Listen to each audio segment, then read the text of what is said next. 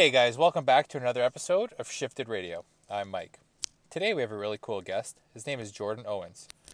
Jordan currently plays in the DEL, which is the German top league, for the Fishtown Penguins. Jordan has spent time in numerous European leagues, and he has also over 330 AHL games played. He also played in 192 OHL games for the Mississauga Ice Dogs. Jordan began his professional career in 2006 2007 when he played two AHL games for the Hartford Wolfpack after his last season in Mississauga. Jordan is also doing some cool stuff on YouTube, as I'm sure we'll get into later in the episode. So, welcome, Jordan.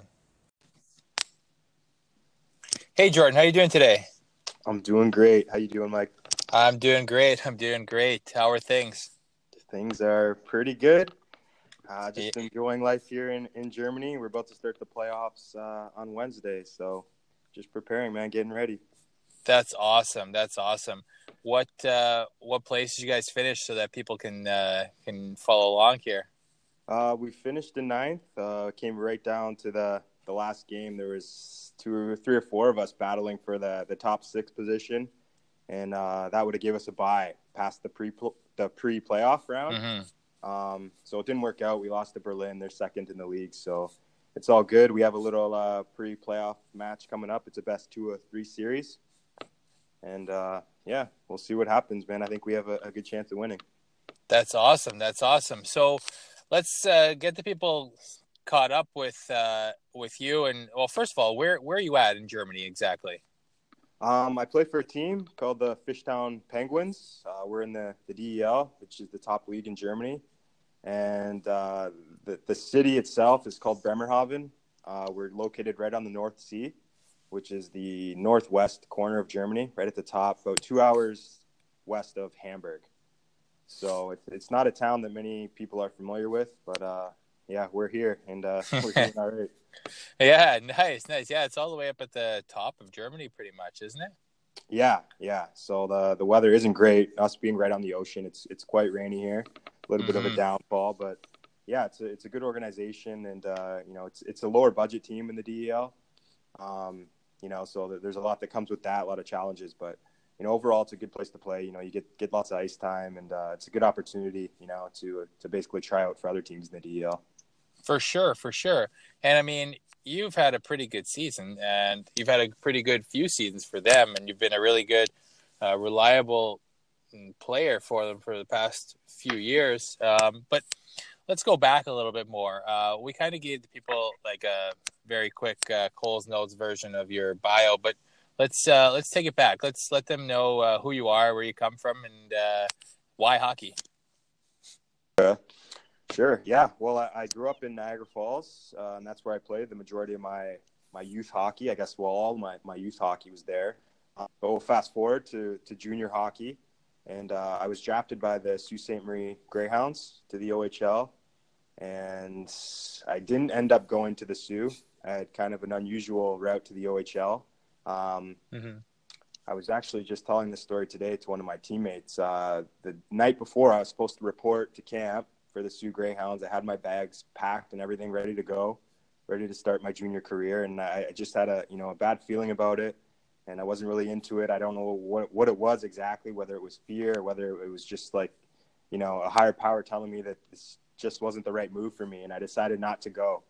And um, it, it, was kind of a, a, shock to my family and friends, but um, you know, I, I, stuck with it, and I decided that I was going to go to the NCAA and do the whole college thing and uh, you know I was getting ready to write my SATs. Uh, I think that was the, the test he took at the, the time. I think they might have changed it now, or maybe it's still the same. I think it's still um, the SAT, yeah. Yeah, uh, my rights got traded to Mississauga, and I decided to go to training camp in Mississauga. You know, that only being an hour away from Niagara Falls, it, seemed like a good thing. And uh, yeah, I had a I had a great camp, and they offered me a job on the team, and, and that was the start of my career in, in the OHL for the Mississauga Ice Dogs. And um, yeah, I spent three years there, and they were progressively better each season. I had a great over age season, and um, after that, I signed with the Hartford Wolfpack, and I think that's uh, kind of where we crossed paths, uh, us as teammates. But I played a few years there. Um, fast forward a little bit more, I was traded uh, right at the deadline. I think you know the trade deadline for the NHL is, is mm-hmm. right around now, if I'm not mistaken. Yeah, yeah. And uh, my rights were traded to the Detroit Red Wings, where I spent a, another year and a half, and then I ended up returning back to Hartford. Yeah, then that's when we played together. Yeah, yeah, yeah. So it's been quite the journey, but uh, you know, it's been a fun one. Yeah, for sure. I mean, you've played quite a long time. I mean, we played like my first year was in 2006 07 too and you were that would have been your overage year but then you would have played in hartford that year so i mean you've you've been around for quite a long time too and we played against each other uh, you know both my years in junior uh, were played against you and we were big rivals because i mean our rinks were separated by five minutes probably total in car so uh, so that was that was pretty fun. So like we've gotten to know each other uh, quite a bit over the years, and we played together in Connecticut, which was awesome. We had a a really great team, actually. I mean, we we lost Zuccarello there to in the in the playoffs, which would have been nice to have, but uh, you know that run we made was was pretty good, and we gave uh, some stiff competition to probably one of the best teams in AHL history, really. But yeah, uh, sure. that was that was pretty fun year. I mean, that was uh, that was a great year. We you know like it, w- it was good that uh, we connected there, and we had some interesting characters on the team too. That's for sure. Yeah, we did. I think uh, Sean Avery had a, a, stint on our team that season. Yeah. And uh, yeah, as everyone knows, he's quite the interesting fellow. And I ended up reading his book uh, that he just came out with. Uh, I think at the end of the end of January, I think it might have been released, or maybe before that. But I ended up reading it on my Kindle on the bus this year, and uh, you know, he did tell a few tales from being in Hartford that season, which were, were kind of funny. Like I feel like I could go on all day. He he left out all the good stuff, you know, the stuff that we remember. Yeah, it, it, was interesting to hear his perspective of his time in Hartford. It was quite interesting.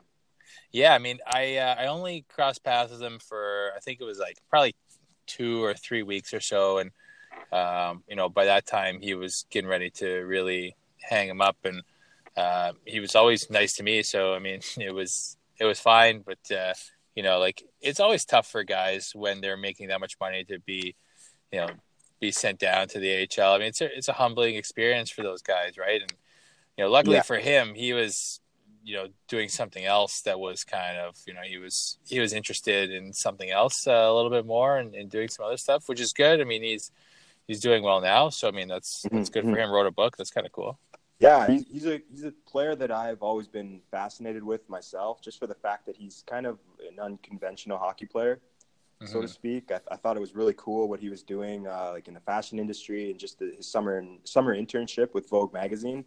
Mm-hmm. Thing that a normal, I guess, everyday hockey player would do, which which makes him, you know, special to me. You know, I admire that. Um, and it was interesting just hearing where he was in his life and, and the way um, I think when he was in Hartford, he acted out in some ways, did some funny things, and, and maybe it came across as a bad teammate. But you know, kind of hearing his side of the story, you know, I, I end up feeling for the guy now, and uh, you know, I wish him all the best. Yeah, for sure. I mean, it's always tough. Like whenever you interact with anybody, it's uh, it's always you know you can never really judge a person, you know, until you work, walk a thousand miles in his shoes. But or her shoes, but uh, you know, like everyone's got their own thing going on. That's a it's a big big thing right now. You know, we all have that. We all have that. I guess it's the you know that thing looming over our shoulder where we talk about like transitioning into life after hockey, and you know at that point, you know he must have had something you know going on, and you know it, it's something that we all have to come to terms with, right? Like we can't play forever, so you know, it's it's interesting to see how guys deal with it, and and you know, for him, he was he was doing some things outside of hockey that was kind of preparing himself for what was going to happen after, and you know, he he just happened to be making a lot of money, and you know, he he earned that money by doing well in the National League for quite some time, but. Mm-hmm, mm-hmm. So yeah, yeah, for sure. It's something we definitely all all have to face sooner or later. Something that's been on my mind quite a bit um, as of late, actually um, just kind of thinking what, what I'm going to do after hockey. And uh, yeah, it, it, can be uncomfortable, but at the same time, I'm excited for it. You know, I, I have these conversations all the time with, with my teammates and just ask them, like, you know, if money was no object, you know, and you didn't have to worry, like, what would you be doing, you know, with your time? And uh, it's interesting to hear what some of the guys say. And, you know, you can hear the answer, well, you know, maybe I'll go just lay out on a beach and you know and have a few drinks. But like, how long can you do that? You know, how long Yeah. can you do that until it gets boring? Like three or four days. You know, people need to to do something with their time. You know, something that they they enjoy. And for me, you know, my goal for for life after hockey is to to just do something that I enjoy doing, something that I love to do, something that I'm as passionate about as I am with hockey. You know, so so that's the goal. Any fear from life after hockey, it comes from being stuck doing a job that I don't want to do. So I guess right now it's all preparing the best I can so that you know I don't get put into that situation. For sure, and you know, it's definitely been a big, you know, hot button issue um, for a lot of people. But you know, it's it definitely. I have conversations about that all the time, and especially with this whole thing we got going on, and you know, starting with this, like it's just it's something we need to be talking about more, and and that uh, guys have typically been underprepared for the transition period um, you know, a, a, great percentage of them. Some of them are doing their part and they are preparing themselves, but a lot of them, you know, it just it's hard because when you're an athlete, you just you know, you go to the rink and you're like, "Oh, I'm going to be the best player on the ice today." Like that's your mentality, right? Like and then all of a sudden, you're just not anymore, but you've all you've been thinking that the whole time because, you know, you just have to, right? As an athlete, you just have to think like I'm the best player on the ice. I have to be the best player on the ice for myself. Not because, you know, you're some cocky, brash guy, but it's just the mentality and the mindset that you need to have that will allow you to keep playing for a number of years. Because if you don't, then if you're thinking like, oh, okay, this guy is better than me, you know, I, I hope that, you know, because once you start saying like, I hope I can do this, then, you know, really it's finished. Yes. Yeah, absolutely. You know, it's one of those things you learn it was one of the earliest lessons as a professional is that this game it, it, it's mental it's almost all mental and you, you, hear that you hear the old cliches you know it's it's 80% you know mental and 20% physical or whatever it is. Mm-hmm. um, and, it, and it is true you know when you get to the the level of professional everyone in the locker room is a great player they're all good you know especially those first few days in the american league you look around the room like holy crap like where am i right now and yeah, the, some good players. Side, the mental side is what separates you know one player from the next. You know, being sharp, being able to be at your best every day. You know, being able to bring those A, those A plus games. Every game, it has to be an A plus. In your bad games, they have to be an A minus or a B plus. You know, you can't have D and E games. Yeah, so, definitely not consistently. yeah, exactly. It's just super important.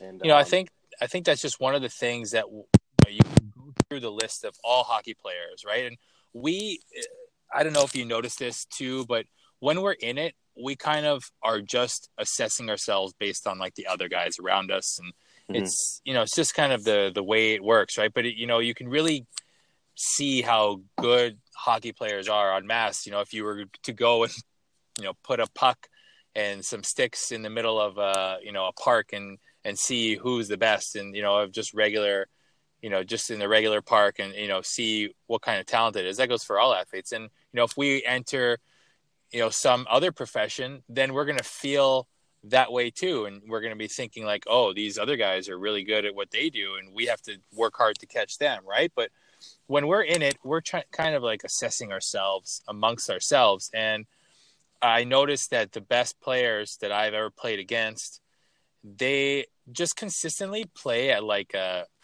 7.5 or 8 out of 10 and then they'll have like 10 out of 10 games for sure. But then they have you know their bad games are like a 6 or something. Mm-hmm. and they don't have you know two sixes in a row or they have like a 6 and then a 7 and then a 8 right? And they, mm-hmm. they consistently stay at that level.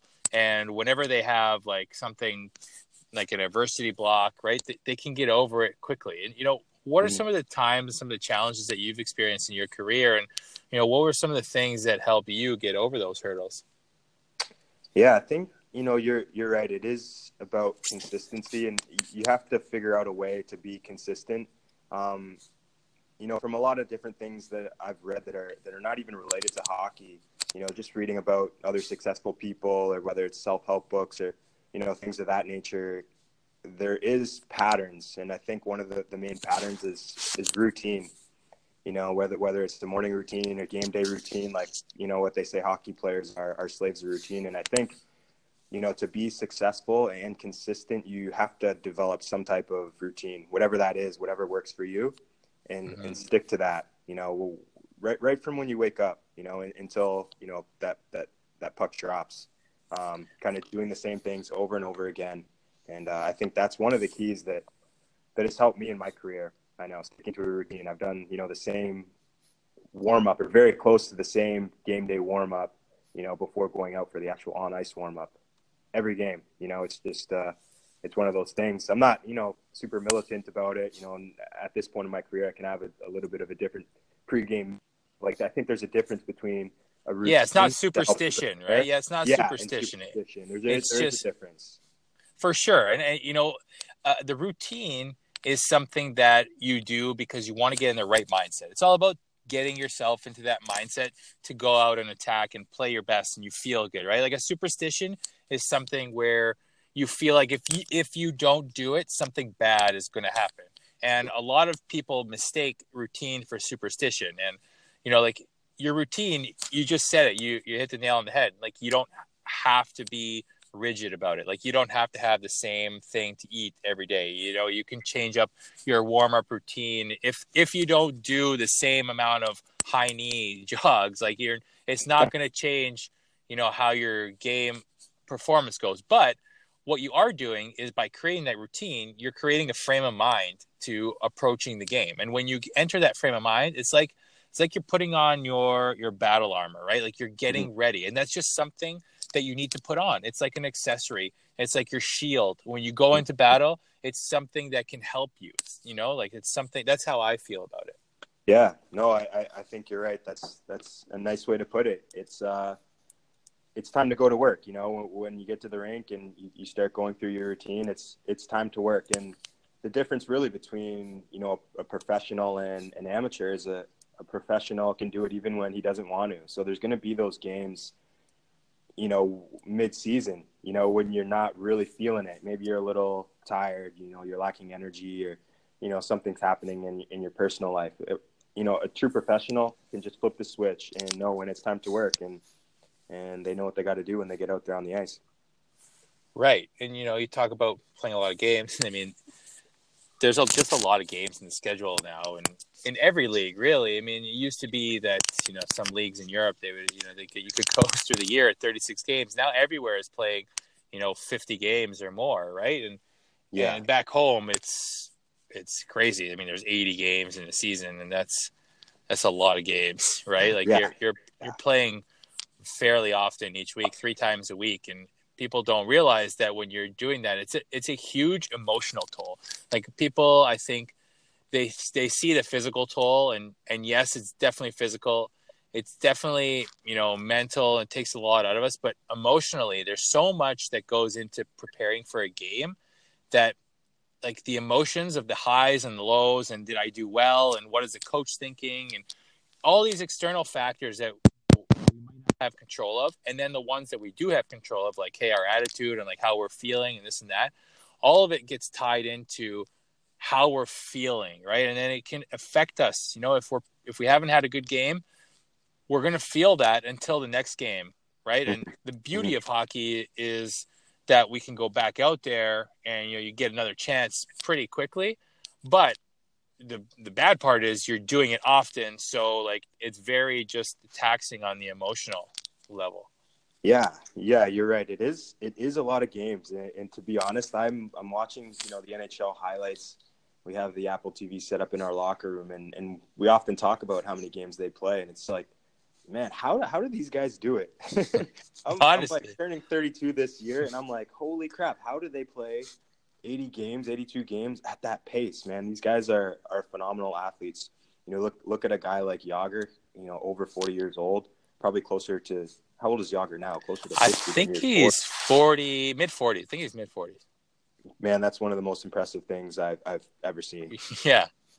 It is. Like I played with Chris Chelios and he was 49 years old, man. yeah. Like th- this like those those are special people. Like they they are on a different level. Like to be honest, he he was playing in his I don't know 29th season, 30th season when I played against him. Like that's that's literally insane. I'm not even halfway through his career at this point. Like he wouldn't have been halfway through his career if he was my age. Like that is absolutely insane mm-hmm. you know, like that's crazy. Yeah, it, it's it's a lot of games and it, it is it's very physical.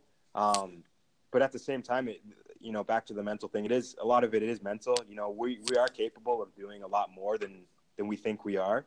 Mm-hmm. And we do have to find as hockey players is balance, you know, and it's it's another thing that I learned just along the journey is, you know, too much hockey is is not good. Sometimes, you know, you just have to, you know, on your day off, you know, go somewhere with the family, or with your girlfriend or wife, and just not think of not think of hockey. You know, go to a movie and just don't. When it comes into your mind, just totally change the channel.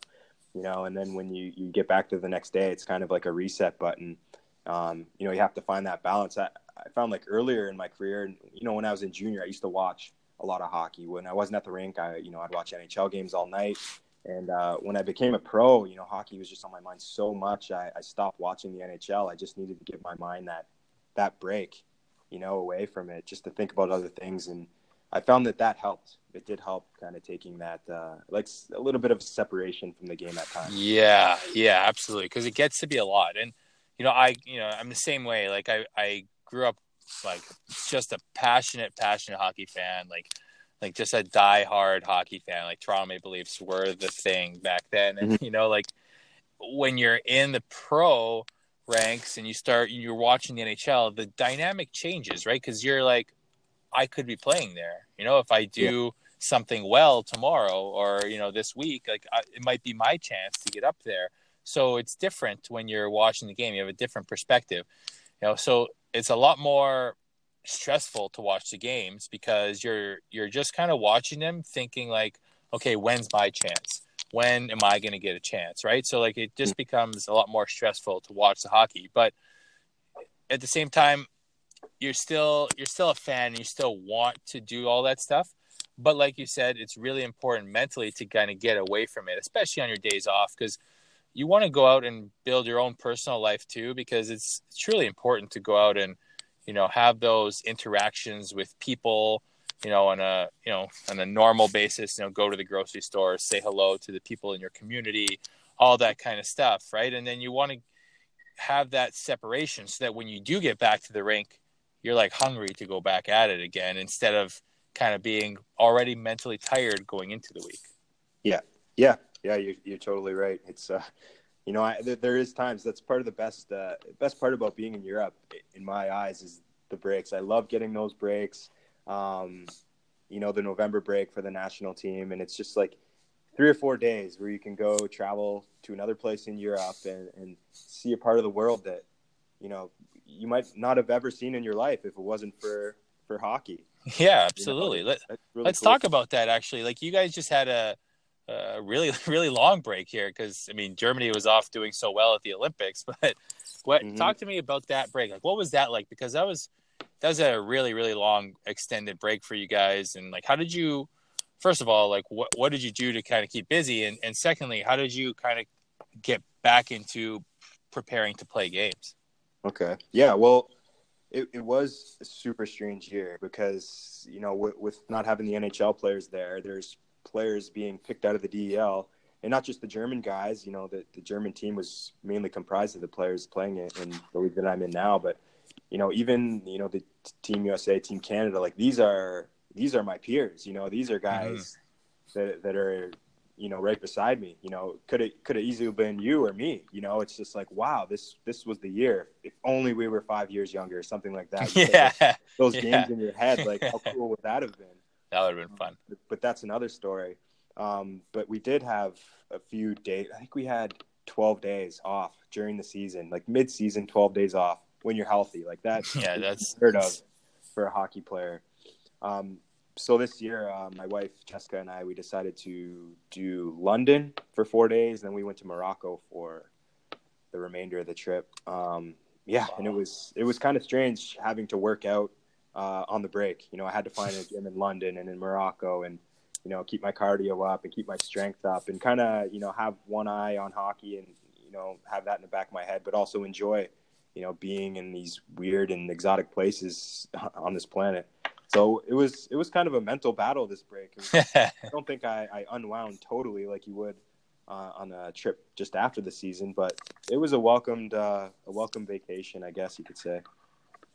For sure, and you know that's that's kind of like pretty interesting. And you know, you touch on you know the, the vacations after the year. It's super important to go and get away from everything after the year. People won't understand, but you know, like after the season, we go and we you know go and do something that is almost like a celebration of the year, so that we can you know mentally declutter and then get back into like our fitness mode once we're done, all that kind of stuff. But it's a great way to kind of recharge the batteries on a physical, spiritual, emotional kind of level and to mm. reconnect with, you know, people, you know, especially like your wife and, you know, like yeah. just, just to get, just to get back into, uh, like some sort of like centered place with your, with yourself and those kind of mm. relationships. So, yeah, yeah, for sure. I, I enjoy these breaks, you know, at this point in my life and in my career, you know, I realize that like hockey is not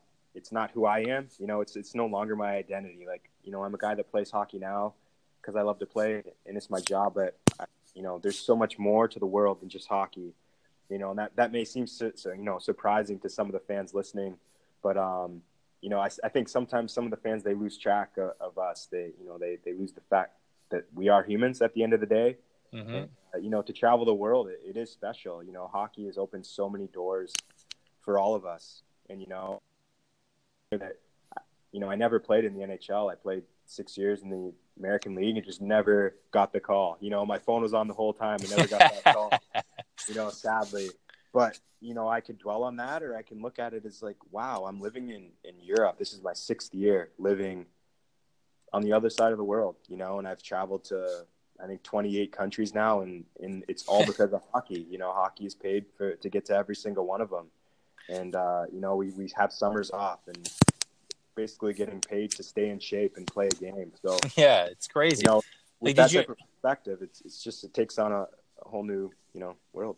Yeah, like it's a different it's a different animal when you start to think of it like that. Like that's a great perspective you just offered. I mean, when you were a kid growing up, did you ever imagine that it would be like this? Because I got to be honest, my my whole life as a kid, like I like 100% believed I was to be a full time NHL player. Like there was just no other way around it. Like I was to be a hockey player and I was to grow up and play in the NHL and, you know, all this stuff. I was going to go to the Hall of Fame and this and that. But, you know, when you get there, then it's like, okay, the battle is like just starting now, right? You get to pro and you're like, okay, now what do I got to do, right? So then you try to make your way. And, you know, for me, I was very fortunate, obviously, to play 22 games, but you know, I obviously only played 22 games, and uh, I would have loved to have played more. But and, and, like I, I, I can honestly tell you, I, I literally worked as hard as I possibly could for basically my entire life to to play 22 games, right? And some other people, you know, aren't fortunate, but what what I have gained in that whole the whole thing of like my whole hockey career is the perspective and being able to come to Europe really, my eyes on that kind of stuff. Like, what, like, did you ever think that you'd be able to do all this as as a kid? No, you know, I I had one, I had my eye on, on only one prize, you know, and it was the same as yours. You know, whether I was at the rink, you know, with with my team practicing, or if I was, you know, on the street with my rollerblades on, and, you know, on the stick and the net, and and just shooting on the imaginary goalie you know, that entire time, you know, I was the same as you. It was I was going to be in the NHL. I was going to be a professional hockey player, and, and that was it. You know, so ah, to fast forward through it all and to look back, you know, you, I worked it, it, as hard as you. You know, like I, I I did everything in my power to make it, and it didn't work. You know, and it, it, it was the biggest failure of my life, but I, have gained like this huge, huge perspective on but it. But was it though? Like I, I, I don't like. I don't think it, you can say it as a failure. Like I, I, really think that your career has been a tremendous success. Well, like if you really look at it, like honestly. Yes, one hundred percent. That's the way I look at it now. You know, and I'm so thankful that that's the way it is. But to to not achieve a goal that you dedicate your life to, you know, it it was tough at that point. You know, it's like, wow, like I, I didn't make it, like, or I'm not making it. Like, w- what then? You know, and that's I think what kind of opened my eyes to to have the, the realization that I'm not Jordan Owens, a hockey player. I play hockey, but that's not who I am. You know, that's not. It's no longer my identity, and it's the most liberating feeling ever. You know that to know that you have so much to offer the world, and that this game, you know, has has taught me so many lessons, so many things that I'll carry with me uh, for the rest of my life into my my next career. It's helped me in my relationships. You know, it's it's opened so many doors, and, and like we just, you know, talked about. You know, I, I'm able to see the world. You know, I go back home uh, and talk to my friends, and you know, these guys are working really, really hard. You know, in in their lives, and they they're just not able to get away. You know, everything costs money, and it's hard to be an adult. You know, and, and yeah, adulting's hard. You know, we're, It we're is. getting paid to live in other places in the world, and that's that's the the greatest blessing there is. Yeah, like being able to travel out to Europe and it's different like when you're traveling to places because you you kind of get to to see it and like experience it a little bit, but when you get to live in Europe, it's completely different. You get to experience like why they don't like when you have a full shopping cart at the grocery store, you know, like why they why they don't like that kind of stuff, right? Cuz they have grocery stores that are everywhere and they just go on a daily basis, right? And that that totally changed my whole perspective on it. And now whether I'm here or back home, I'm going to the grocery store way more often and buying way less stuff. Yeah, yeah, you're you're completely right, and that's a perfect example of something that you wouldn't know unless you lived here. You know, that's not something you that you read in in uh, you know one of those travel books that you buy online. Like it's just it's one of those things you have to live through, and uh, it is really cool. That's just one of many things that you, that you learn over here. Yeah, yeah. Where's been your that's a cool. Like where's been your favorite place to play? Like favorite country? Like I know you've played in Germany, played in Italy, played in Denmark, and you played in the US and Canada. So like what I mean, Yeah. I guess we'll let, leave those ones out, but Well, believe it or not, like my favorite place to play in Europe so far has been Italy. I think that was my favorite favorite time for a number of reasons. Like in the hockey community, that's that's not the most serious league, you know. When like Italy's maybe one of the last countries that you think of that has hockey, and for whatever reason, I had the time of my life there. Um, I was in this small little Italian town in, in northern Italy, and uh, it was quite a unique experience we were more like Austria, so everyone spoke German in this town.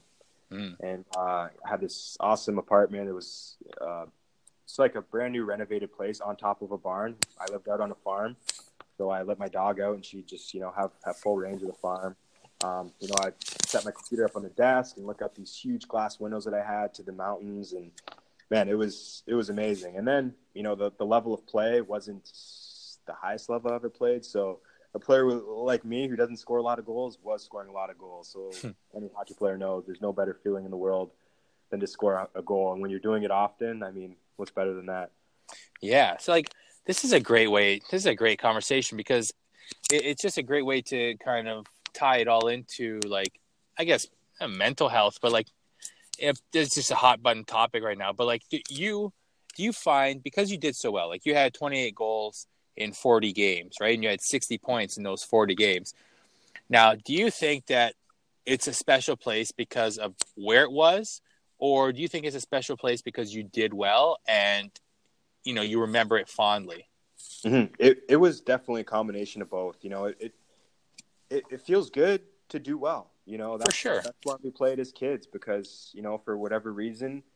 Uh, we were good players on our hockey team, and, and people tend to enjoy things more when they're doing well, you know. So it was a, a year I did extremely well, and in every game, you know, when you're scoring a goal or two, it's it's a lot of fun, you know. No matter what the level, whether it's the NHL, AHL, whether it's you know Italy, whether it's beer league. I mean, when you score a goal as a hockey player, it's the best feeling in the world. yes So it, it, and it never gets old.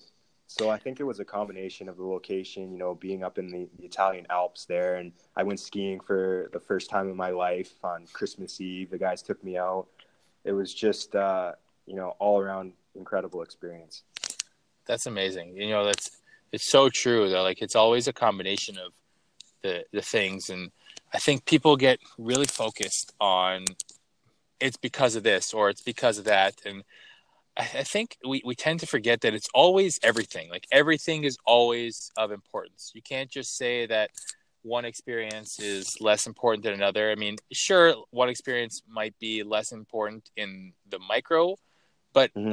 You know, like in, in the macro, like it's all important because you're experiencing everything. And whether it's something good, something bad, or something indifferent, you're learning from it and it's it's like shaping you, right? Like mm-hmm. those emotional not scars, but emotional like I don't know what you would call them, wounds or or like times of pure joy, they they resonate within you and, and they can lead you to doing other things. And it's the choice that we make whether we're gonna go at the, the rest of our lives thinking, you know, that thing that happened was something that I can't get over, or that thing that happened is really going to catapult me into doing something great, right? And mm-hmm. you know, mm-hmm. I, I, think that you know I, I noticed when I just look through and, and, getting to know you, right, and it, mm-hmm. it just feels like that year was a big kind of turning point in your hockey career because you started to do well. You started to identify as more than just a hockey player, and then you started to have more fun. You know, mm-hmm. it just looks like, and you know, is that something that you would say is accurate? Yeah, it is. It is. You know, it was actually the year that we played together in uh, in Hartford that was uh, a turning point in my life. You know, I, I came off of a season in Grand Rapids, um, and it's kind of funny because the anniversary is today, where I broke my arm, uh, my humerus, right in two pieces oh. On a play. And, and that was a, a watershed moment in my career. There was 20 games left in the season, and it was a contract year and I break my arm, you know, and it's it's questionable whether I was ever going to play again because it was just a complete um, fracture of the arm, two separate pieces. And Oof. Detroit didn't renew my contract. They didn't know if I was going to play. Um, and then I was, you know, I, I had 20 points in like 60 games or something like that. So it was like kind of okay AHL season. Like definitely needed to be a lot better, you know, if you want to play in the NHL. But um, no one would touch me. You know, that's why I ended up going back to Hartford. I had great uh, relationships with the, the manager there, especially uh, Jim Schoenfeld. Mm-hmm. He, took, uh, he took me on as a tryout. Um, I remember sitting, you know, calling the agents, you know, every day. It's, it, it felt like, you know, what's going on? What's going on? And, and there was nothing, you know, right up until September when all the guys at the gym started disappearing off to their own NHL camps. And, you know, I'm on the couch playing Xbox. And it's like holy crap like is this it for me? Is it all over? Um, i ended up going to hartford on a tryout. Uh, dale weise gets sent down from the rangers and picked up on waivers by the canucks. Chad Kolarik, uh, he was just on team usa uh, he blew out his knee in new york and he was done for the season. So a roster spot magically opened up for me. And i spent the rest of the year there and that put things in perspective for me you know it was extremely, extremely stressful time in my career. And, uh, you know, I, w- I was just, I was a wreck, you know, just bad energy, you know, like, you know, I didn't know much back then, you know, I was just mm-hmm. being, being pushed around by my emotions and, and my thoughts. And, uh, hey. it, I learned a lot about myself to say the least. And, and it's been amazing ever since then. And yeah, like you said, all these experiences, they compound and they make us who we are, you know, if you're paying attention, that is. Right. And, you know, I got to be honest that I was going through very similar things, like in terms of like the, the turning points and all that stuff at that time too. And, you know, like I, I remember, I remember that season, you know, very, quite vividly because I had been traded twice that year. And the first time I got traded was, you know, from that team we ended up playing in the playoffs from Norfolk and they ended up going on to win the Calder Cup. And, but before that, like that was one of the my favorite times in hockey because a lot of my really really good friends were on that team, right? Like Andrew's on that team, and you know, like there was just a lot of good guys I had on that team. And then I went to, I got traded like out of nowhere, and I, I did not see it coming. And I got traded to Florida, and which was San Antonio, was the farm team, and you know, like I went there with with just a bad, not bad attitude. I was just there, and I was just always thinking like, oh, you know, kind of why did I get traded? And I couldn't let go of it, and it was just really weighing me down, honestly. And I didn't do uh, as well as I wanted to in San Antonio, and you know, quite honestly, it was my, of my own doing because I didn't give it a chance right from the beginning, right? And mm-hmm. so things weren't going my way. And then all of a sudden, I ended up getting traded to you guys. Get traded to the Rangers at the at the deadline, and um, you know, I came there and right away I was already in a better frame of mind because I didn't want to be in San Antonio anymore. So when I got traded, I was kind of excited. I'm like, okay, you know, I saw that uh, Devo was there, Andre Deveaux, and I, you know, I was mm-hmm. buddies with him, and I had played w- against you for a number of years. So I was like, okay, at least I know some guys there, and ended up getting traded there. We did, we did really well. Like that team is actually one of the best teams I played on because there were so many good players and luckily for us that you were there because you know you, you made a tremendous impact on the team and there's so much more to the game than just stats there, there's mm-hmm. so many different things that people don't understand when i look at all the stats community right now they're so focused on just the the black and white and like the and it's true like when you're talking about stats and we're talking about game planning like you need to have it in black and white. But when you're talking about athlete development and like we as athletes we make the stats you know like it's we're we're shooting the shots we're scoring the goals right? So the human element is so so important. And i think that that's what gets lost in translation there. Mm-hmm. and you know like i think you know on that kind of a team there's so many different things that uh, a lot of guys are bringing and you know what what i would say about my career is in, in the american hockey league because that was my the year after was my last year in the American League. But you know, there, there's so many things that I learned in the American League that you know it's not just about goals and assists. It's about uh, putting yourself in position to do the best you can on a nightly basis. Yes, definitely. It's a it is a tricky level to play at. You know, like stats stats are one of those controversial things in, in hockey. Yeah, they're you know, you know, you kind of either love them or you hate them. You love them mm-hmm. when you're doing well, and, and, hate stats when you're doing bad. I feel like, yeah, you know, and, and it, you know, for a player like me, like I was always a third, fourth line guy in the American League, so I never had like, you know, stellar statistics. But you know, like like you were kind of inferring to, there there are tangibles. You know, things that you have to you, you kind of have to carve out a role on a team. You know, if you're not going to be scoring goals and getting assists, there you have to do other things. You know, to to prove your value to a team. So I you know, right away coming out of junior, I, I, I started just being like a, a, ferocious forechecker and finishing every hit and kind of sticking up for teammates and, and mixing it up. And I think that's kind of what kept me in the league. And well, I know for a fact that's what kept me in the league. It was never points. It was it was always the other thing. And um, you know, those those are the types of things that uh, you know I, I like to, to tell the young kids. You know, it's it's not always about points and uh, there's other ways to make a living, you know, playing hockey than just being Alexander Ovechkin on the power play. Absolutely, because not everyone can be Alex Ovechkin. Like honestly, we can't all be Ovechkin. We can't all be Crosby. That's reserved for once in a generation players. You know, like mm. I think we have to attempt to be those players when we're younger and get to as good as we possibly can, right?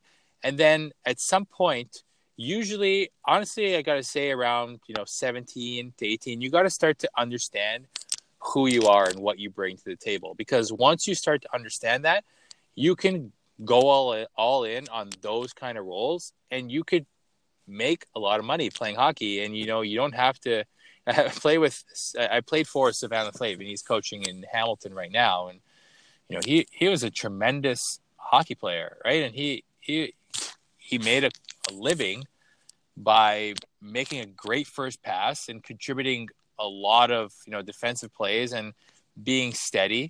You know, he would always tell me, "He's like Vern, I, I I made my mark, you know, going high off the glass and out, and then you know boxing people out uh, from in front of the net, and then chipping in with a good pass here or there, right? Like you mm-hmm. can you can make your living. And now, like he's a you know, just one example. I mean, he, he was a heck of a hockey player, and when he coached me, he should have probably still been playing. But uh, you know, like you can make it doing so many other things than scoring goals. Scoring goals is just gonna it's gonna help your team win, and mm-hmm. people get lost in that. Like the goal of the, the game, like the point of the game is to win. So when you score, the team is scoring, right? Like that's the point of it all. Mm-hmm. Yeah, yeah, exactly.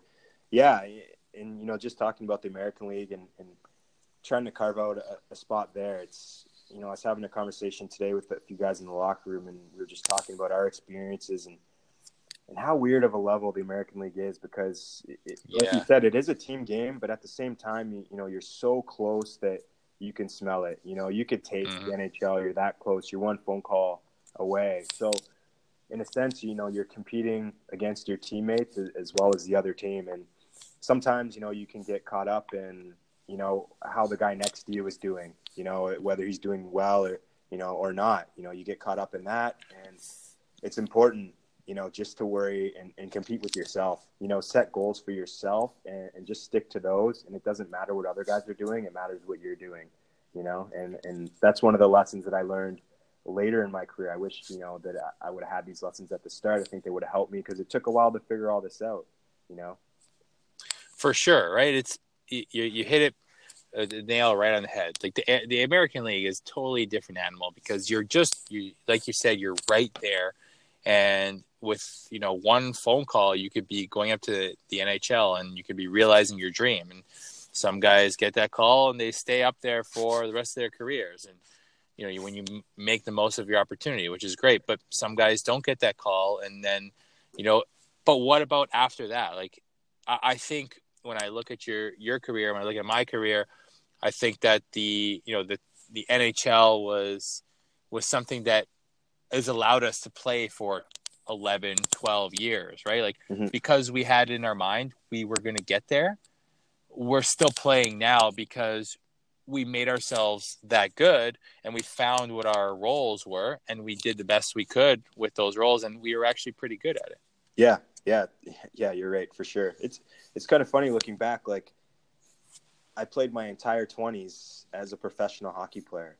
You know, I, I couldn't be more thankful for that, and it, it's so cool. You know, I, it's the coolest job in the world, and you know, I remember coming out of junior and getting ready for that first pro season and being in the gym, training, and and all I wanted was to to just be able to call myself a professional hockey player. Yeah. I wanted that so bad, and, and that's that. Just that little thing is, you know, what me to to put in the work and put in the time and just battle and grind, and you know, eleven years later, you know, here we are. You know. playing hockey still. We're playing it. We're playing the mm-hmm. game still. Yeah, and like you said, it doesn't matter what team, what level, what league. When you're playing hockey, you're having fun, right? And if you're not having fun, that's usually the sign that hey, it's not for it's not for you anymore, right? Like mm-hmm. m- most guys will get to that point and say, okay, you know, how am I doing financially? But you know, it's just one of those things where if you're if you have the mindset of the you know like you're going to work really hard and you're going to go as long as you can, usually you're going to be having fun because it's something that you like to do. So that's kind of uh, you know just a little bit about the attitude that I've had throughout throughout my career. Yeah. Um, yeah. No. So so that's that's kind of that's all interesting. Like your perspectives on the whole thing is really really great, and you know the people that are listening or that are going to listen to it, I think there's so much value that they're going to get out of this conversation, which is pretty cool. So, mm-hmm. why don't we chat a bit about a little bit about what you have been starting to do and dabble in? You know, I, I noticed you have a, a strong presence uh, uh, in social media, and you're kind of doing uh, some YouTube stuff. So, what what uh, what's that all about? Yeah, well, um, I started making YouTube videos. Um, just just thought, you know, I've always I've always been into filmmaking. Um, in high school, I took kind of an English media filmmaking course, and we made a short film that ended up getting played in the IMAX theater for a film festival in Niagara Falls. And that, this was this is going back years, you know, back to high school. But it's always been something that I was like, if I wasn't playing hockey, that's what I'd be doing. So uh, three years ago now, um, you know, I started watching YouTube, and you know, people were making vlogs and travel videos and stuff, and that, you know, I figured, hey, why not? So I bought a camera and I made a couple videos, and they turned out to be you know, not bad. You know, I've come a long way since then. But um, people, you know, enjoyed them, my friends and family. So I, you know, I stuck with it. I kept making them, and you know, now I just kind of, it's kind of a creative outlet for me. Um, mm-hmm. But it's mm-hmm. turning in, into something bigger. Uh, you know, I started working last, or two years ago now, with a, with a hockey company, um, Mountain High Hockey. For a brief time, I was doing their camp videos. We did like a daily vlog of training of their summer camps. Sorry, mm-hmm. and uh, you know, it's kind of funny. I started generating uh, for myself outside of hockey, you know, and and now um, it's kind of where I'm leaning to head towards after, you know, I hang up the skates, is getting into filmmaking and and hopefully pursuing that as a, a career after hockey, which I'm I'm really excited about. That's super super interesting. And what you, talk about, you started in high school. Have you been just kind of interested in it throughout your whole uh, career, or did you just get back into it recently, or were you kind of like humming and hawing with it for you know your days in the American League? Yeah, I was just kind of you know it was always in the back of my mind, but uh, you know you know what? I I don't really know what what made me just purchase that camera and started making videos and started. It was a Casey Neistat video, wasn't it? yeah, Casey Neistat. I, to be honest, he is yeah one of my one of my inspirations for sure. But it's it's one of those things. Uh, like I said earlier, I want to make sure I'm doing something that I love to do after hockey. And uh, you know, making videos is, is a passion of mine. I've made you know not only travel vlogs. I made a documentary about my journey to veganism that I spent you know months making, and you know it's it's not a masterpiece by any means, but you know when I pressed upload on YouTube at that moment, I thought it was. You know, which is kind of funny and it, it's cool. Well, it is, and I watched it. It's pretty. It's pretty good. It's really good actually. Like the way, like just from a content perspective and like the editing, it was really really good. Well done, and you got a lot of views on it. I mean, I think you had over thirteen hundred views, which is. I mean, it's pretty good. Uh, I I have like two views on a YouTube video. I think. Yeah, you know, it's it's just funny as as a like a creative as a filmmaker, you you progress really quickly. Like the more you do, the, the better you get. You know, the quicker you know you get better. So looking back at my first video, it's almost cringeworthy for me to watch. You know, but you know each video it gets a little bit better. So you know I'm excited to see you know where it goes after hockey. I, you know I just hope I can make a you know a living off of it. I know like the arts are, are super hard to monetize, so I'm just kind of like now where it's like okay you know i love to make videos i love to make films like where can i take this you know how can i support myself after i play hockey. So it's kind of just uh you know tinkering around right now. It's a hobby but it's turning it's turning into something more serious as time goes by. Well you know the more i'm learning and more i've been diving into this business business thing and uh, really getting deep into you know the branding aspect and all that stuff i learn more and more that you know what exactly what you're talking about, like the video and the daily vlogging and all that stuff is really becoming quite trendy and popular. And there's a lot of guys making a lot of money, a lot of girls, you know, making a lot of money. They're doing that kind of stuff, but you know, it takes them a little bit of time to get to get up and running because or to get noticed because right like you're competing against so many people mm-hmm. you know like it's just there's just unlimited amount of people that can do it right and yeah. Uh, yeah, for sure. You know, it, it kind of comes back to, to what we were talking about before with passion. And, you know, I have, you know, for, for, for video making, filmmaking, whatever you want to call it, you know, like I, I have the same feeling now for, for filmmaking as I did, you know, two, three decades ago when I picked up a hockey stick for the first time. Like I have that excitement. Like I want, I want to be like the best ever. You know, I want to be an amazing filmmaker. I want to make one of the best movies that anyone's ever seen. Like these are you know outlandish dreams you know but they're just like they're inside you and you're just so excited to you know to create and just put it out there and, and help uh, you know make make people feel something you know? That's a goal that i have every time that i make a video. I, I want people to resonate with it. I want them to watch it without looking at their phone once you know because they're so engaged. Like that's that's a goal every of mine every time i put something out. And um, you know the way my life has been going things I, that i've been getting into you know, I want to I want to help the world. You know, I, I want to do good in the world, and I think that you know through filmmaking that I could shed light and have a good perspective for people to for people to take. You know, it's hard to, to articulate it, but I just want to kind of shed light on the world. You know, there's so much darkness in, in the world right now, and and with with art and, and creating things, you have an opportunity to, to show the light. You know, and inspire people, and just make make the world a better place. You know.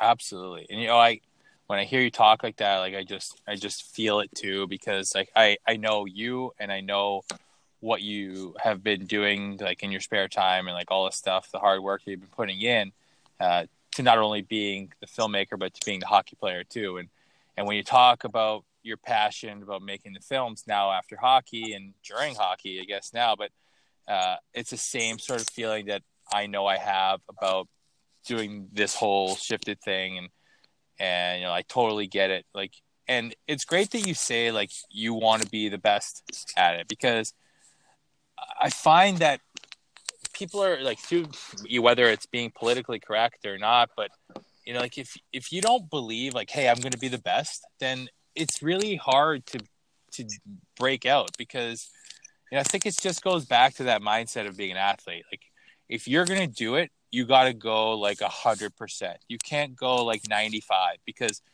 it just it just doesn't work. Like it just won't happen for you. And a lot of people are scared to put that much effort in because you know what people will see in a game is the culmination of like hours and hours and hours of hard relentless work that we've put in when you know a lot of people aren't watching and you know on a day-to-day basis when you know you mentioned how you take stuff home with you from the rink. Like that's that's a real thing. Like when you go home from a hockey game and you have a day off and you're thinking like man i should have made that pass to that guy who was open instead of you know sending it for icing you know like whatever it is. Like those are real feelings that we have because it affects us on a on a day-to-day basis right? And getting away from the game uh, is obviously a way to combat that. But it's the same sort of stuff that we're feeling now towards what we want to do after hockey and we also got to be looking out for ourselves too because we have to right? We have to make it in another field and i think what drives me on the daily is that i'm a little like i'm uncomfortable in this whole business arena but i'm hungry so i know that i'm going to be smart about it and i'm going to put the same level of work and dedication into it yeah. as it did with hockey. Yeah, you know, you're right. To you know, to be to be a professional athlete, you know, a professional hockey player, to be successful in anything, it takes crazy amount of work to the point, you know, if you want to be the best, you have to be obsessive about what you're doing. And that's uncomfortable, but it's a lot less uncomfortable if you're passionate about what you're doing. You know, the work becomes easy then.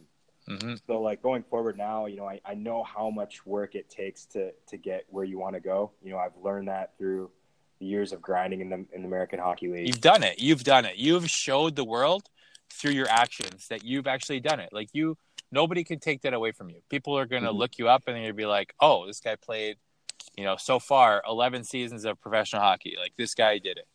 Yeah. You know, like no sure. nobody you know, can take that away from you. It's an exciting time, you know, to to to put the work in again, but for something else, and just see if you can do it again, and uh, just keep going forward. You know, see what happens. It, it, it's not in our hands. You know, you put in the work and, and see what happens. Right, and but if you if you're putting in that level of work, like you can, you can sort of control it by giving yourself the best opportunity for success, right? Like you're mm-hmm you're what you're doing right now and, and learning and researching and you know I'm I'm certain that you're researching a lot of stuff on the daily. And you know just the simple fact that you mentioned Casey someone like Casey Neistat means that you obviously have been watching his vlogs for quite a bit of time. And I'm not familiar with Casey but I, am a Gary Vaynerchuk guy but mm-hmm. uh, I know of Casey and I know he's one of the pioneers in that field. And there's no telling what you can do because if you are willing to put in that effort to do something that you know not a lot of people in the history of hockey have been able to achieve and that's play for 11 professional seasons you know the the what you can achieve after hockey you know it's just going to be all dependent on how bad you want it really. And it's kind of cliche to say it like that but it's just true when you really break it down. Yeah yeah for sure. Yeah i love you know i love I know Gary uh, Vaynerchuk, you know, well, I see his videos and his, his feed come uh, come across my Facebook feed, his videos, and, and, he's an interesting guy. He's pretty hardcore. He's an extreme hustler, and mm. um, yeah, Casey Neistat, he, he, he's similar. You know, he knows what it takes.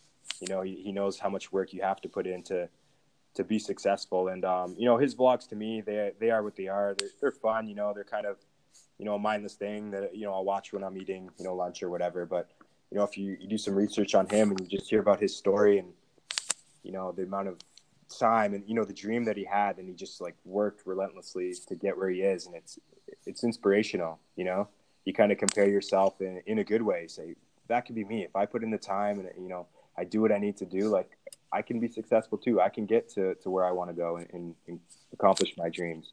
You know, it's funny talking about this stuff now. Like you know, we're both in our 30s and, and we're talking like we're kids. You know, like Yeah. we, we have these big dreams, but I, I think that's awesome. It's exciting. I think maybe, you know, people who think that's lame are, are you know, they're they're boring. You know, they're adults. they're just, you know, you know, content.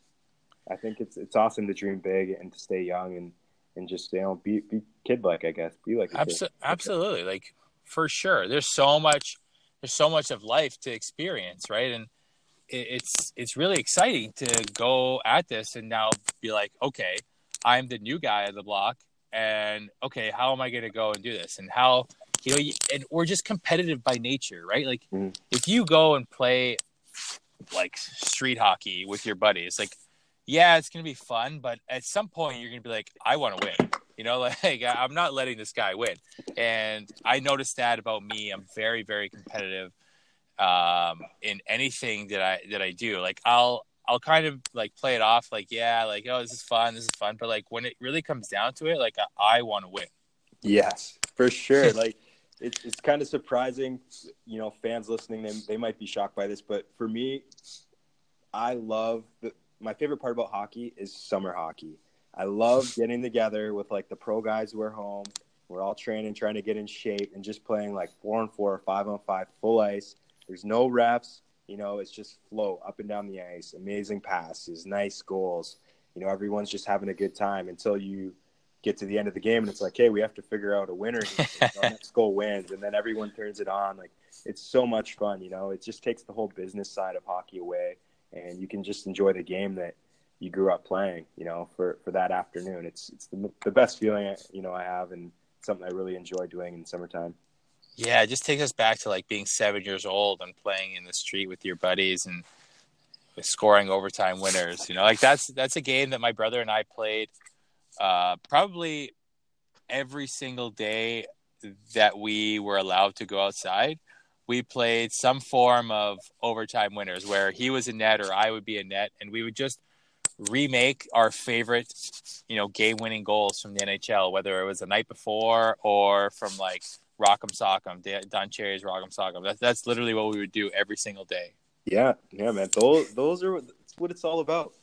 I spent a, a summer in uh, in Los Angeles in 2014, and um, I don't know if you, well you've obviously seen, seen the movie Mighty Ducks D2, yeah right? Where they played roller hockey with the garbage cans. Um, Yeah, over yeah, yeah. Over like that actually goes down in Santa Monica. I don't know if you're aware, but um, that's amazing these guys do it. I gotta go and check every this day. out. And uh, I was there with them for the full month that I was there, and um, yeah, I, I'm just itching to go back. It was, you know, one of the best experiences I've had playing hockey. I met actually a guy, um, a goalie from Switzerland.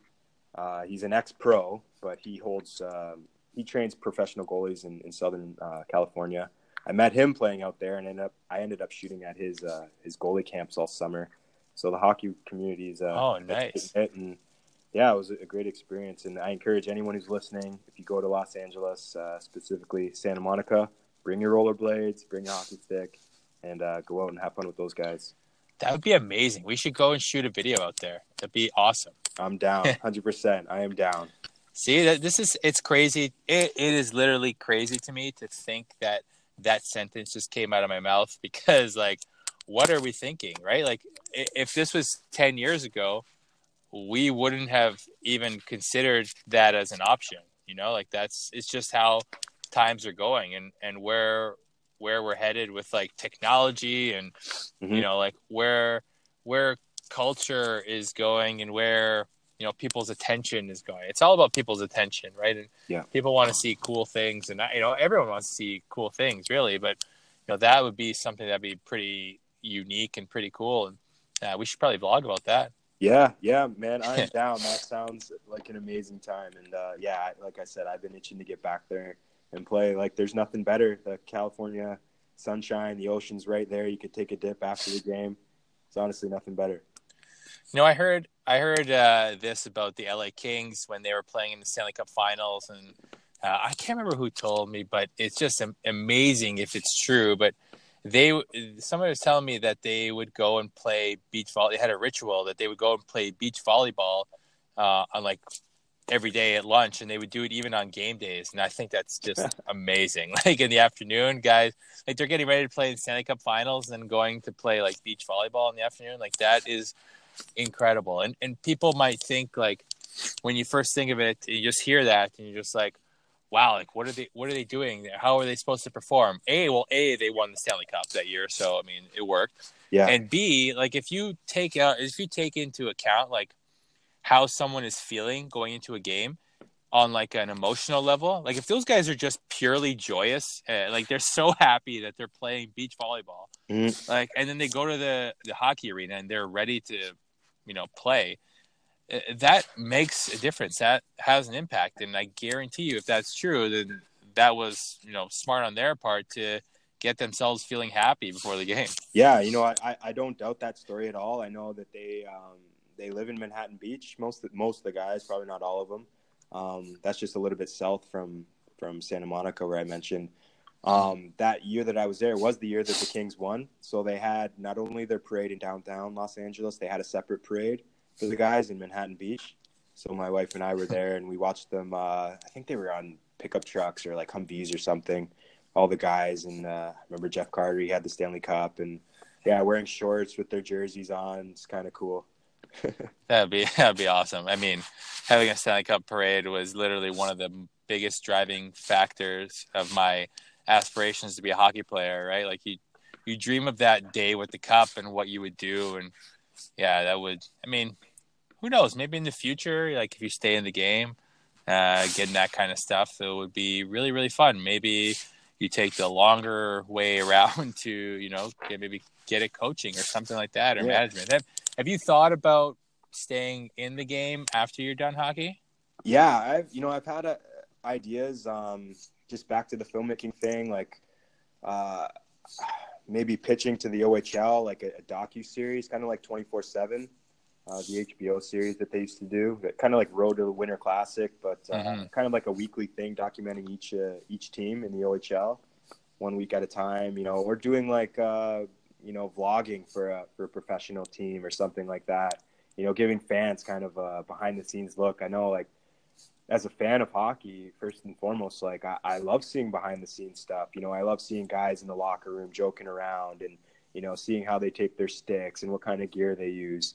And, um, you know, I think with YouTube and, and, and different platforms, uh, social media, you know, there's, there's definitely an opportunity to show the fans even more, you know, For sure. I actually been thinking about like all kinds of stuff in the same same genre. And I think we'll we'll chat a little bit off uh, off air about something. Uh, but uh, that's that's so awesome that you've been thinking like that, and, and the, it just goes to show how you know things are just changing, and right, like we wouldn't have had this access back when we were kids, but now that we do, and you know we have the perspectives that we do, you know, I think I think we have an advantage over some other guys who might not be thinking of this because the the world is going towards this, right? Like it's the internet and social media, it's a thing, and like we can't, you know, we can't resist it. We just gotta kind of accept it and move forward with it and use it to our advantage, right? And and by doing things like you want to do, it, it's really like using it to our advantage, and it's doing things for good. Yeah, yeah, yeah, absolutely. Like social media is here. You know, I, at times, even in, in my personal life, I have to take a, step back and, and like you said earlier, like it's, it's attention. You know, our attention is being pulled in so many different directions these days, with little, you know, videos that are ten seconds long. Uh, uh, you know, when you're cruising Facebook or Instagram or, or Snapchat or whatever it is. You know, sometimes I'll have to take a break from social media. You know, so it is important to to kind of pick and choose what you're allowing into your brain and uh, you know sometimes you can get polluted by by crappy content you know stuff that you know, Mhm. just you shouldn't be watching. It's just it's garbage you know? But then there's an opportunity for amazing content you know? You can type in how to take a slap shot into youtube right now Yeah. and and learn from probably an ex-professional hockey player how to take a, a perfect slap shot which is really cool. Like that wasn't around when we were growing up No, we just had to like I just had to shoot and you just had to shoot at whatever, right? Like my first hockey stick was a wooden spoon. Yeah. you know, so nice. um, yeah. So I guess we'll we'll have like one more question, and then we'll move into like the the last uh, little bit where I'll ask you a couple uh, one liners. But uh, Okay. you know, what's what's been your favorite part about being a professional hockey player? And like, can you just if there's anything else you'd like to add on top of that, go for it. And if you you know whatever you want to say, but what what is like the best part about it all, and like what will you remember the most? My favorite part about being a professional hockey player, I'd have to say, is is the free time. Um, it's kind of funny. Like you know, I love to play hockey, but I also love that we only work as professionals three or four hours per day. You know, it, it allows me to do things that I truly love to do. You know, I love to read. You know, I love, love to watch movies, and you know that goes back to you know my love for filmmaking. And you know, we can we can be whatever we want to be, and we could pursue whatever we want to pursue beside our career. You know, we have time for it. You know, and I know a lot of guys they they squander their time as pros. You know, ten years go by and, and all they've done is play hockey and haven't learned anything. You know, so I love the freedom of, of being a professional hockey player. I love that we have the summers off, the best months out of the year to just enjoy the sun and, and travel and and all those types of things. So, yeah, maybe a little bit of an unconventional answer, but man, I love it. I think that's a great answer. Actually, I think that's uh, totally honest and a great perspective to have. It, it is true. Like we do have a lot of downtime, and it's amazing that you said guys squander their time because really, you know, a lot of guys may squander their time, and then they think like, oh, when they're when the time is, you know, their time to hang them up, and then they're thinking like, oh, now what? You know, when you really you have so much free time to build something and, and you know you don't have to go and do useless stuff you can do meaningful stuff in your free time and build towards something for after the game that way you can transition comfortably and and it's not such a hard process because it really even even though I've been building this thing for a while and even though you know that you you know you have something that you are eyeing towards after it's a really tough process to go through the transition period. Like it, it is something that you can't really prepare for in terms like the emotional baggage that comes with it or the emotional stress that comes with it. But having something that you've been building towards or you know preparing, it makes it a little bit easier. Mm-hmm. Yeah, absolutely. I think you're right. So I guess we'll move into the last little part. I'll ask you uh, a few little uh, questions here. It's, uh, kind of an interesting little thing, but yeah, just say a couple things, or, or I'll just ask you a question, and you just give me like a one-liner answer. Okay. So, shots or chances? Chances. Now, you know what? Almost everybody has said chances. That's it's great. I, I love it. Yeah, I, you know what? I, I should probably shoot the puck more, but I, something in me, it's just like, okay, I know, like I'm. This is not going to be a goal, so why why throw the puck away? You know, I- I but if you're know. in in front know. of the net, you, you know when you go to like the the front of the net, usually you're going to get a good chance. Yeah, yeah, yeah, Scoring a goal or defending a play. scoring a goal, no question. You'd Sorry, be surprised how many people say defending a play. Yeah, well, defenseman. I mean, that's that's your thing. No, I've had some forwards too. Because Yeah. I I'm a defenseman, and my answer is scoring a goal.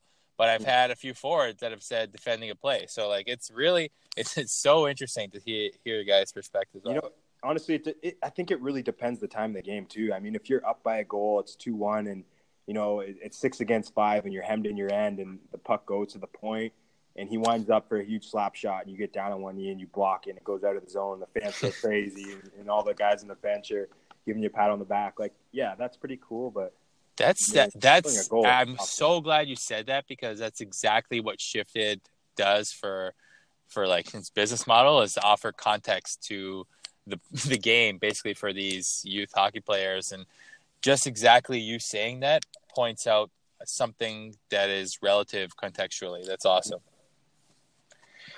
Um, a hit or a stick check? oh, big hit. I, yeah, big hit for sure.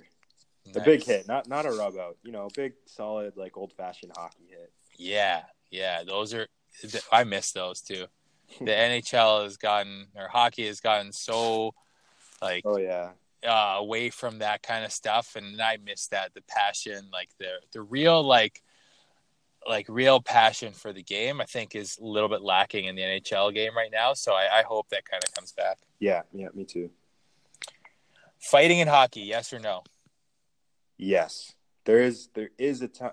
I mean, I have to I have to elaborate on this. I know these are supposed to be one line. No, no, it's okay. It's okay. We got there, time. there is a there is a time and a place I think um, for fighting in hockey, and you know, as a player who's played in North America where fighting is allowed, and then in Europe where you know it's not allowed in, in some leagues and it, it is in others, kind of. Um, when I was in Denmark, in Italy, like there's no fighting. If you got in a fight, you were thrown out, maybe suspended. The DEL is a little bit different. If you get in a fight, uh, it's two plus two plus ten. So you're sitting for 14 minutes. So it's basically like it's not allowed. There's no fighting. Um, so with that, uh, I, I think you know players tend to take advantage of that when they know they're they're not going to be held accountable for their actions. And I think hockey's a game where you have to be held accountable for your actions. You know, so I think Yeah. hockey hockey should have fighting, but not not the staged fights. You know, I think that's kind of yeah, those are those can be gone. I don't mind those being Yeah. gone. yeah those those can those can I, I think those are on their way out anyway. Um, yeah, yeah, it's it's kind of okay the way the way it is now, I guess. Yeah, but you know, it makes us it makes us feel safer. Actually, you know, like if if you ask any player that's ever played, if knowing that someone has their back is like a comforting feeling, right? Like it's just For sure. something that we we feel is like it helps us police our own game. I Mhm. guess. Yeah, there there is a time and a place, but you know another thing about that is you know you see a lot now in the, in the newer game is like you know a big hit and automatically there's a fight. And you know I got to be completely honest my role in the AHL like wasn't scoring a lot of goals. My line mate got crushed. I was the first guy over there you know to hmm to try to prove to the you know the coach and my teammates that like you know I'm a warrior you know I'm here to battle. You know that that was how I was going to make true. it. So, you know, I you know I was that guy, but yeah, you know, uh, as a player on the outside looking into that now, I think that's kind of yeah, not too good either. We can do without that. yeah, that's that's true. I think those are kind of uh, going away as well. Yeah, you know what? One more thing that if the player gets hammered from behind, that's another story. But a clean open ice hit, you know, we don't need to be fighting after every hit. Yeah, I agree. I agree. Best arena you've played in, or favorite like atmosphere. When I say arena, I'm talking about like best atmosphere at an arena that you've played in. I would have to say, and uh, this wasn't a real game. It was a preseason NHL game, and it was in Chicago. That's a real game, buddy. Hey, listen to me. It's a hey. Did you lace up the skates? It is a real game. yeah, yeah, yeah. You're right. It, it was a it was a real game, I guess, and it was the best experience that I've ever had as a hockey player. It was, yeah, Chicago. Um, for anyone who's ever seen a game there during the na- national anthem, the entire crowd sings at the top of their lungs. Oh yeah, Uh, you can't hear yourself think. You know, you're wearing that jersey and you're on the bench, and there's the big bright lights. And yeah, it's showtime, and that was probably the coolest moment that I've had in my career. There's been a few other really, really awesome moments, but that's one thing that was just like, wow, this is cool. These guys do this every night. You know, Patrick Kane and Toews. Like, I wonder. You know, I just wonder if they are numb to that, or if every night it's as exciting as it was for me. I don't know. I don't think that you can get numb to that. To be honest with you, I think it's just awesome. Yeah, for sure. Was that with Detroit? Yeah, that was with Detroit. Uh, oh, that's a huge rivalry too. So I mean, it's probably even bigger. Yeah, for sure. They warned me that it was going to be pretty cool before. I've only been to a game there uh, eh, when I was playing in Chicago for the Wolves. We we went to watch a game there, and it was it was awesome. Like the atmosphere in the crowd was just amazing. I could barely hear my buddy next to me saying like, "Can you hear that?" yeah, really cool. so your next question here: favorite vlogger? Favorite vlogger? Oh, it's going to be Casey Neistat, 100%. He, he's the OG, you know. He's the Jay Z of the vlog world. He he he really is, and uh, that's that's a good answer. I hope that the people listening are are gonna take that and go watch some of his vids because they're pretty cool. Yeah, any anyone watching or listening, for sure, check out Casey Neistat. And I encourage you, if you already know who Casey Neistat is, rewind uh, to his earlier videos. Um, yeah, he has a handful of, of, videos that are called Casey Classics, and he, he makes short films. They're like three, four minutes long, and they're super creative. And yeah, they're just awesome. They're not vlogs, they're super creative, and uh, yeah, really interesting stuff. Awesome. I- I'm gonna have to check those out. Stocks or cryptocurrency?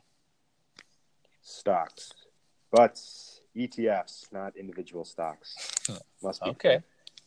Okay, yeah, that's good. Clarification. Clarification. I like that. Fast food or sit down meal? Sit down meal.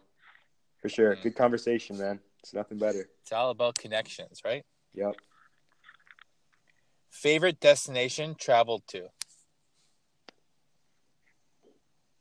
I love a lot of places. This is going to be multi-tiered. You know, I think the most okay. eye-opening experience I've ever had was in India. It's a really stimulating place to be. It's a different, uh, different part of the world, that's for sure. And uh, it'll definitely humble you, make you a better person, and um, really cool, warm place. I love India. I encourage anyone to travel there. I love Amsterdam. It's one of my favorite cities. Berlin. I love New York City. I love Los Angeles, and uh, I live in Toronto in the off season. And right now, it's like my favorite city of all time. Toronto. Yeah, love Toronto. Yeah, me too. I I'm from Toronto, and I just love it. It's just it's just when you're from that city, like the people know, like that the community within that city is very loyal and very passionate about the city. I know if, I don't know if you feel that too. yeah, I feel it, at home when I'm there. You know, being being abroad, living abroad, and traveling different places, you know, you always feel like a visitor. You feel like a tourist. But in Toronto, I, I just feel at home. You know, you know how, you know the ecosystem of the city. You know how people work. Yeah. You know the mannerisms. You know, it's, it's just home. You know, it's Canada. Yeah, yeah, and it's a it's a very mixed bag, right? In in Toronto, like there's so much culture going on that I think that just this city by nature is very welcoming to to people. And once we have you in our city, like you're part of the family. And I think that family aspect of the city is so, so strong and it's very, very passionate and loyal. Yeah, for sure. Favorite social media? Instagram. Yeah, Instagram is, is good.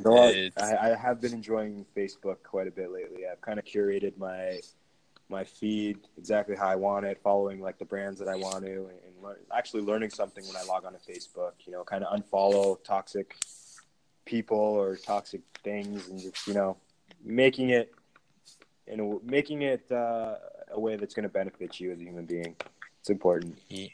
I like that. And fa- I mean, Facebook just changed their algorithm, so it's going to be showing up more of the like the content that kind of like is gonna it's basically gonna cater to that mindset right there. I don't know if you're familiar with that algorithm change there, but they're gonna be putting even more stuff in your feed that's just that's more like a it's I, the way I think of it is more like family and friends sort of atmosphere when you go on Facebook. Yeah, with that comes more political posts though, so we'll see how it goes. Yeah, I mean, hey, I mean, as long as you're getting, you know, your your your aunt's uh, home cooked meals, I mean, that's fine too. Do you use uh, Musical.ly actually? Sorry? Have you ever used Musical.ly? Musical.ly, no. Have You ever heard of it? No, I haven't. You need to check it out immediately. Musical.ly. What is it? Is it like Spotify? Nope. It's like a it's kind of like Vine, actually, but 15 seconds.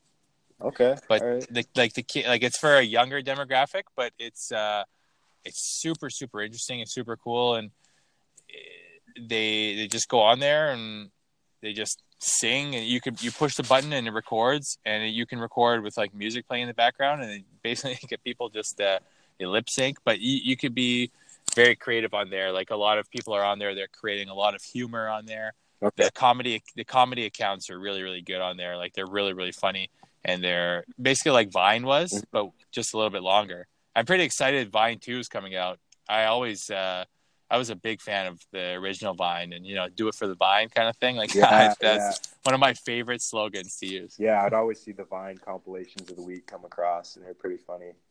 Yeah. yeah, people are awesome. So your favorite social media is Facebook. That's cool. Where can uh, where can people find you and your team, and they kind of follow you guys around and cheer you guys on for the rest of the year? Well, you can uh, you can find the team on, on Facebook, Fishtown Penguins. You know, you just search them or, or Google, type that in Google.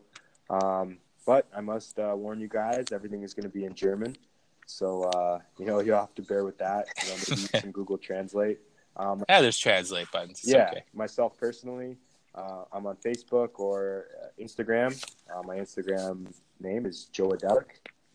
And yeah, I- you know, I, I'm not too active. I post um, mainly just when I'm traveling. So yeah, you'll be able to keep up with uh, with my travels. My YouTube channel as well as is Joe Adelic, and there I post uh, a little bit of everything. You know, whatever uh, you know I'm inspired by at the time, whether it's a travel vlog or it's a short film or something about veganism. You know, that's all, all, all the creative stuff. It's kind of just where I dump it. So Awesome. Are you still uh, on the veganism? Yeah, I am uh, coming up on two years now. Awesome. How's that been going for you? It's amazing, man. It's uh, it's the best decision I ever made in my life, and I, I couldn't be happier. I feel great. Uh, I, you know, the, the health for me is just a bonus, but uh, my wife and I became vegan for the animals, and uh, Mhm. that's something that you'll learn if you watch my video, "Vegan for the Voiceless." You'll learn about my journey and how I got there. And uh, you know, I encourage everyone to uh, to not turn a blind eye to what's going on with with the animals and animal agriculture. You know, it's really important, and uh, you know, they don't have a voice, and we have to be their voice. So yeah, check it out. Yeah, I watched that video that you did, and it was great, and it was super awesome. And and I know that you guys are doing it, you know, for good reasons, and and I'm sure that you guys are doing a good job with it. But uh, the video you guys made, it really is kind of eye opening, and it kind of leads you to discover more and more information. And so, like, if if people want to reach out to you about that, uh, they can hit you up on Instagram and ask some questions, right? Yeah, absolutely, absolutely. Awesome. Well, oh, listen, it's been amazing having you on the show. I think your insights are just they're awesome and they I think that the people that are listening are going to get so much value out of this conversation. I know I have. Like I've learned a ton in the last uh, you know, 86 minutes here. And it's kind of funny, you know, we're both 86 births, so it's great. Yep, perfect. Thanks for having. So, uh, yeah, no, thank you for being on the show, and we'll uh, we'd love to have you on again, and maybe we could do some uh, some some live episodes later on in the in the summertime or something uh, back in Toronto. Yeah, absolutely. I'm in. I'd love to collaborate. And uh, yeah, for you guys uh, who are listening, make sure you write Mike and him how much you want to see a video of the Santa Monica beach hockey, and we will bring that to you. Yes, I would love that. All right, oh, thanks again for being on the show, buddy. All right, man. Thanks for having me. Have a good day. Good luck in the rest of the season. Thanks. You as well.